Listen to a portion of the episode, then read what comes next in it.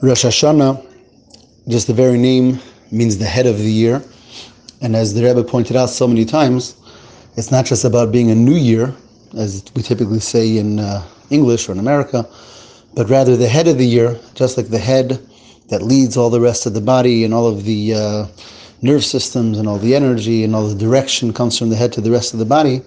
In the same way, on this day, we draw down the spiritual energy and bracha for all of the rest of the year, talking about the importance of this day or these two days, and that's why we try to uh, be at our best on these days, and we spend a lot of time in shul, and we daven, and we say a lot of tehillim, um, at the same time that we have the bitachon, the faith, and therefore the simcha, that Emir Hashem, we and our families and all of Klal Yisrael will be inscribed for a year of bracha, aksiba v'chasima a good and sweet year, Emir Hashem.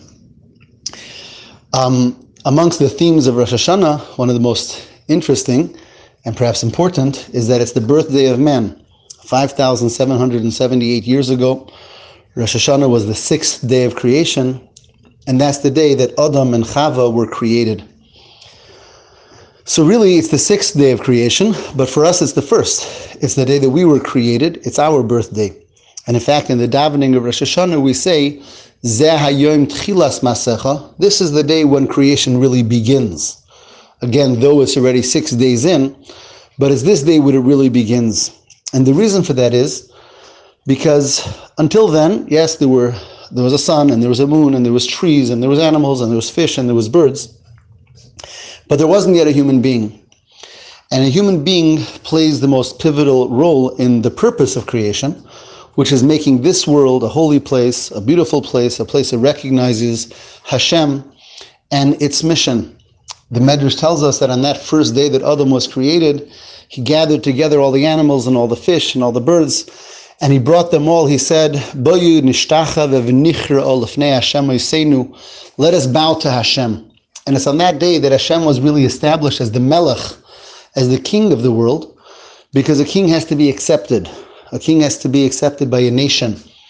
Um, the statement in Chazal is Ein Melech Beloy Am. There's no such thing as a king without a nation. And the nation has to be human. It has to be people who understand and who feel and who accept the king as their king. You can't be a king over stones. You can't be a king over stars. You can't be a king over fish because they don't accept you. They don't understand. But the human being has the ability, the capacity to accept, to understand, and therefore become a subject, and in that way establish his kingdom. And that's what Adam Harishon did on the first day of creation. That yes, creation is already on the sixth day, but it's on this, this is the first day of Hashem being accepted by subjects. And that acceptance makes Hashem king, not only over the people, but over the entire world, that the person brings altogether to accept Hashem as king and to fulfill its mission in Hashem's creation. So what Adam Rishon did on this day, again 5,778 years ago, is exactly what we do on this day every Rosh Hashanah. The davening of Rosh Hashanah is replete with the concept of accepting Hashem as king, both on our level that we accept Hashem as king, as well as talking about how Hashem's kingdom therefore will reach the entire world. Um, as we say in the center of our davening of every davening of Rosh Hashanah, Malaych al kol ha'olam kulei b'chveidecha, a reign, may Hashem's kingdom reign over the entire world in your, in your glory, and may all aspects of creation accept you as being their king. So really what we're doing is is a replay every year of what happened on that first Rosh Hashanah when man was created and was able to bring, establish Hashem's kingdom in the world, and that's what we do as well. Um, two more quick and interesting points about the creation of man, of Adam and Chava, and in what way it was uniquely different than any, every other type of creation. In addition to what I said till now, that man was the first one to establish and accept Hashem as king, there's other interesting points that are related to that that set aside the creation of man from every other creation. One is the Mishnah that says that lefichach nivra ha'adam yechidi, man was created singular, versus every other uh, aspect in creation. Hashem created millions of trees, millions of animals and fish and birds and stars and specks of sand. and so on, and every type of vegetation, Hashem said, Let there be, and there became many, many of them. Man was created unique, one. There was one man, and then there was one woman. They had children, and therefore we have mankind, which is billions of people. But it started from one. Why did Hashem create man as one versus every other aspect of creation that was created in tremendous multiples? And the Mishnah says that it's in order that every person should see themselves as the cause of creation. Adam Nivra. A person should never look at themselves and say, "Yeah, I'm one of many. I'm one of a million, or ten million, or a billion, or, or seven billion.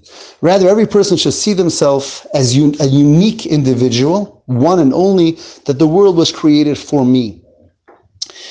Um, there's many ways of understanding that. I wanted to talk about one, excuse me, which is one could ask, you know, true Adam was created as one, but by the time I got to the world, I, I am one of seven billion, or one of uh, 15 million Jews, or whatever the numbers are. How? What does it mean that I'm unique and I'm an individual if there are so many others? And one of the answers to this is that we believe that every person has a unique mission in this world and every person has unique abilities to fulfill their mission in a way that no one else in the world can. There are people that I know, and there's places that I get to, and there's my specific gifts that Hashem gave me that makes me uniquely different than any other person in creation.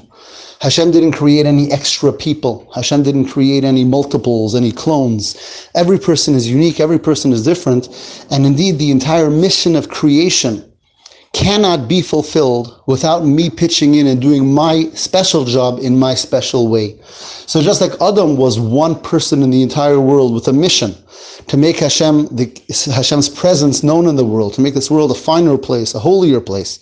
In the same way, that's my mission. And just like no one else could do Adam's job because there wasn't anyone else. In the very same way, no one else can do my job because there's no one else who can do my job the way I can.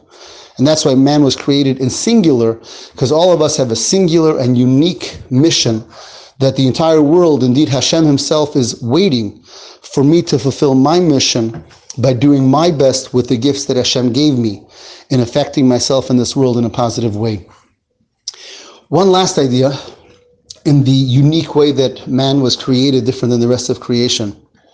Everything in creation has a body and soul. Every animal has a body and soul, what makes it alive.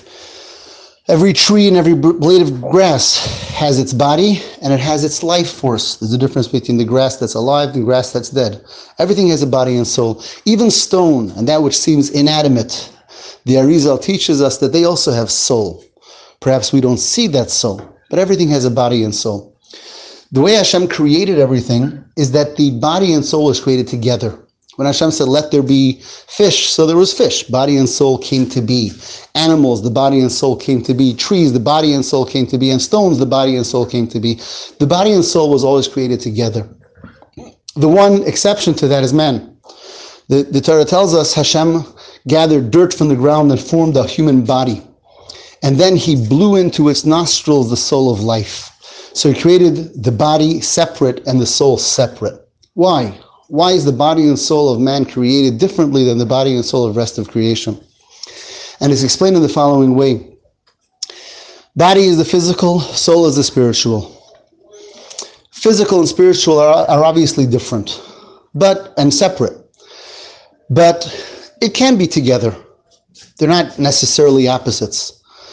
Man represents the ultimate of physicality and the highest level of spirituality man can act and behave lower, more physical, more evil than anything else in creation. And man has a greater level of holiness and godliness, in fact, a part of God Himself, more so than any part of creation. So the spiritual and the physical of man are so far apart that they couldn't be created as one entity.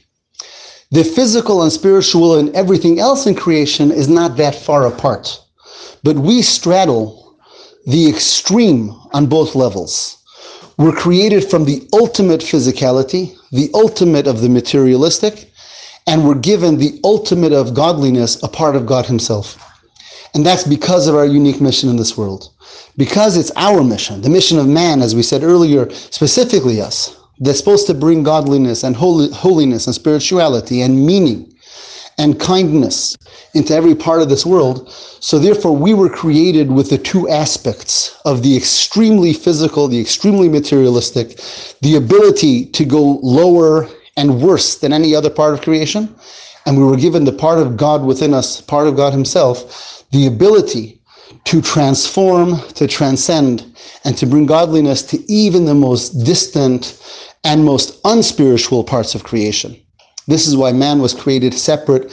He has the extreme physical and then the extreme spiritual that's able to permeate and able to elevate even the most extreme and the most seemingly godless state of being, feeling, state of uh, place, and so on.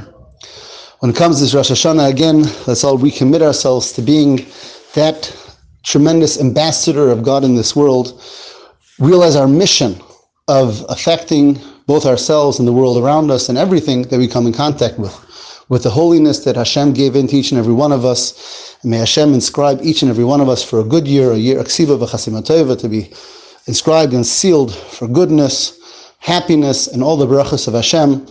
And ultimately, with the great bracha of the coming of Mashiach, may be even before this Rosh Hashanah. A good Yom Tov.